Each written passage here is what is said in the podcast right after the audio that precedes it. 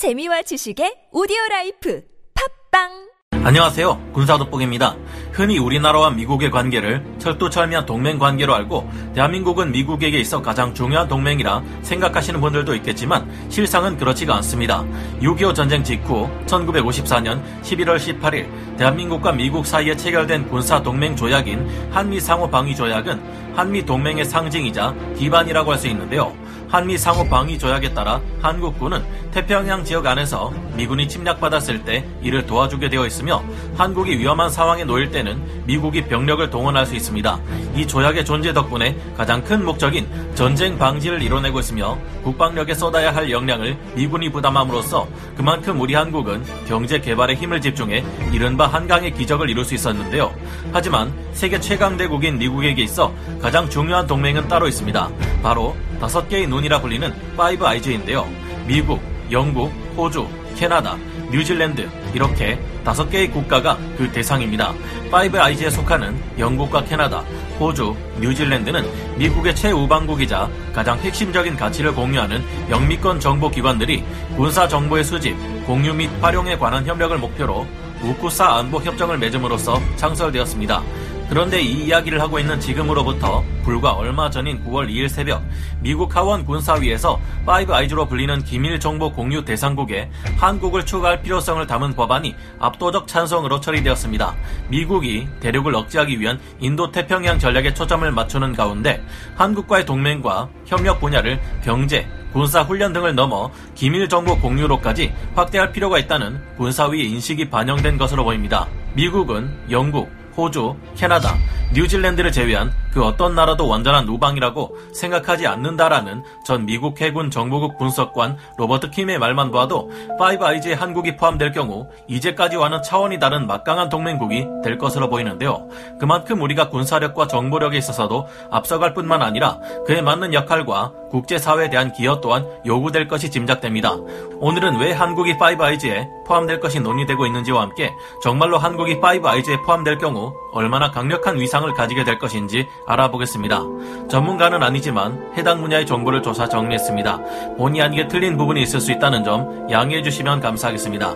민감한 사안들이 포함되어 있어 심의상 중국을 대륙, 북한을 북쪽, 러시아를 불곰국이라 표현한 점 양해 부탁드립니다.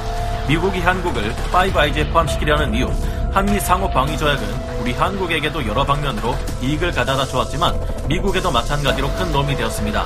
동맹국인 한국을 주변국의 위협으로부터 미국이 지켜준다는 이 조약은 동북아에서 미국의 영향력을 일본에서 한반도까지 확대하는 데 결정적인 역할을 했는데요.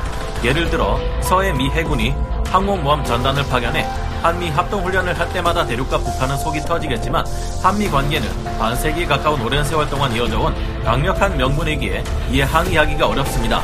큰 틀에서 보았을 때 미국은 우리 한국과 일본, 대만과 동맹을 맺음으로써 대공산권 국가들을 꼼짝할 수 없게 보호하는 데 성공하게 되었는데요. 미국은 아프가니스탄과 이라크에도 민주주의의 뿌리를 내리는 데 실패했지만 한국은 달랐습니다. 강력한 단일 민주정부가 구성된 한국과 일본, 대만 등의 국가와 방위조약을 체결함으로써 미국은 지 퍼센트로 부상한 대륙이 도전장을 내미는 이십일 세기에도 동북아시아의 영향력을 행사하는 데 큰 힘이 되고 있습니다. 우리 한국에서도 한미상호방위조약은 군사력의 모든 것을 바치다시피 했던 북쪽이 한반도 전체를 적화통일하지 못하도록 막은 근원이 되었습니다. 미군이라는 강력한 동맹 덕분에 한국은 국방력의 예산을 퍼붓는 대신 경제 발전에 주력할 수 있었고 단시간 내에 전 세계에서 유례를 찾아볼 수 없을 정도로 빠른 시간 안에 선진국으로 성장할 수 있었는데요. 하지만 미국의 입장에서 우리 한국은 어디까지나 아직은 일 점 오급 동맹국이며 미국이 치명적일 정도의 상황에 처하지 않는 이상 지켜야 할 국가이지만 반드시 지켜야 할 운명 공동체, 혈맹으로까지는 분류되지 않습니다. 하지만 한국이 파이브 아이즈 안에 포함된다면 이야기가 전혀 달라지는데요. 미국이 최근 한국과 일본, 인도, 독일을 파이브 아이즈에 포함시키려는 것도 안보 군사 협력으로서 대륙을 견제하는 데 초점을 맞추기 위해 서로 분석되고 있습니다. 최근인 구월 이일 하원 군사위원회 산하 정보특수작전 소위가 공개한 서른다섯 쪽 분량의 이천이십이 회계연도 국방수권법 개정안에 따르면 국가정보국 국장은 미 국방부 장관과 조율해 내년 오월 이십일까지 한국, 일본, 인도, 독일 등 네 개국이 파이브 아이즈에 가입했을 때 발생할 수 있는 이점과 위험성을 의회에 보고하도록 지시했습니다. 개정안에서는 파이브 아이즈 출범 뒤 위협의 지형이 광범위하게 변해 가장 큰 위협이 대륙과 불공국에서 나오고 있다라며 이런 거대한 권력 다툼의 현장에서 더 긴밀하게 협력하고 같은 생각을 가진 민주주의 국가들로 범위를 넓혀야 한다라고 명시되어 있습니다. 엄연히 대한민국은 미국의 이급 동맹국이지만 비영어권 주요 동맹국들 중에서 인구 규모가 크고 탄탄한 경제 규모와 산업적 기반을 가지고 있는 것은 물론 세계 정치와 경제에 상당한 영향력을 끼치는 국가입니다. 이런 이유로 사실상 한국을 포함해 일본과 프랑스, 독일은 파이브 아이즈 바로 다음가는 일점오급 동맹으로 취급되고 있는데요. 우리 한국과 일본, 독일과 프랑스는 강력한 저력을 가진 국가들로서 미국의 최대 가상적국인 대륙과 불공국에 대한 포위망 구성에 있어 핵심적인 역할을 하는 국가들입니다. 한국을 포함한 네 개국은 이미 핵무기 보유국인 프랑스를 제외해도 언제든지 마음만 먹으면 고성능 핵무기를 생산할 수 있는 위력을 가지고 있으며 군사력에서도 전 세계에서 높은 순위를 차지하는 강한 국가들입니다. 덕분에 이 네 개국은 대륙과 러시아 세력을 막는 방파제 역할을 충분히 할 수 있으며 이 때문에 미국이 구성하는 세계 전략에서 대체할 만한 국가를 찾을 수 없는 중요한 국가들이라 할 수 있는데요. 미국의 혈맹으로서 한국이 얻게 될 엄청난 정보전 역량, 우리 한국으로서 이는 엄청난 기회가 아니라 할 수 없습니다.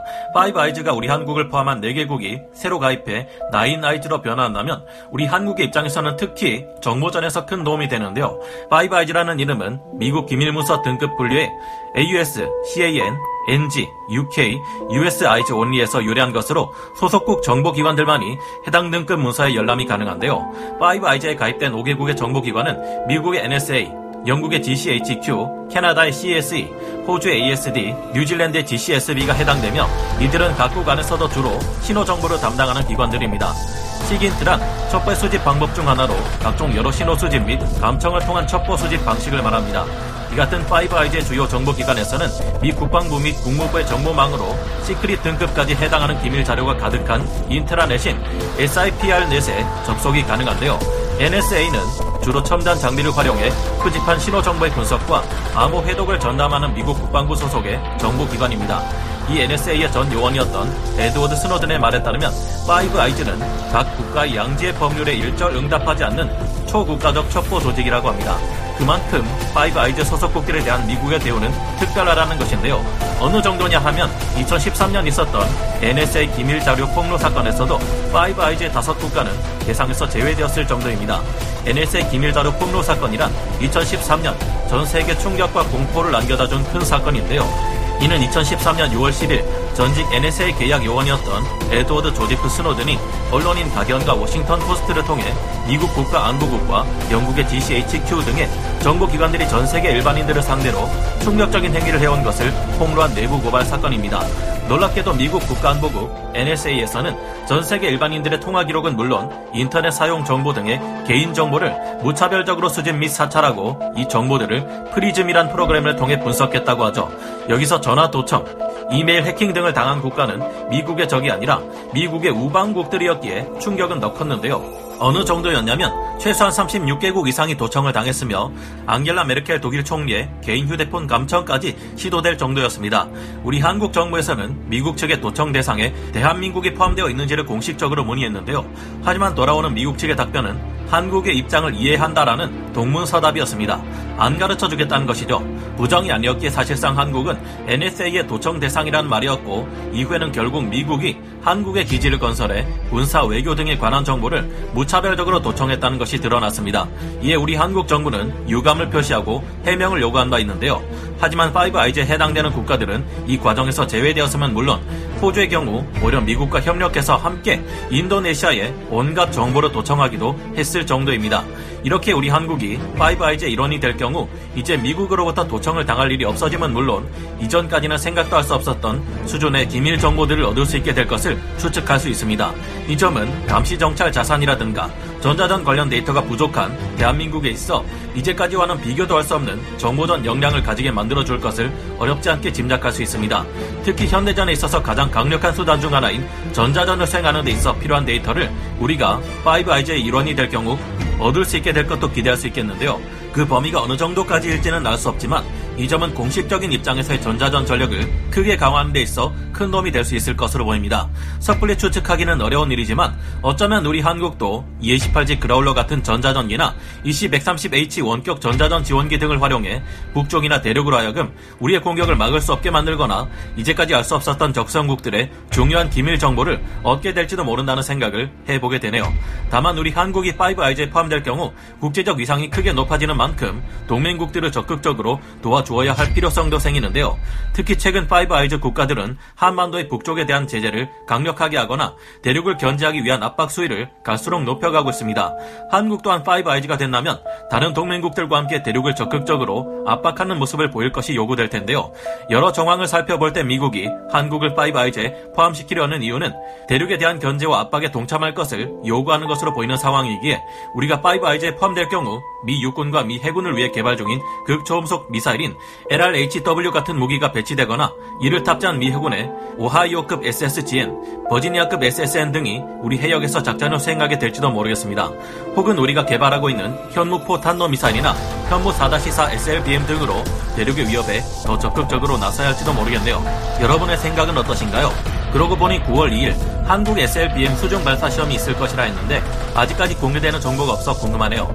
밝혀지는 즉시 여러분께 알려드리기로 하고 오늘 군사돋보기 여기서 마치겠습니다.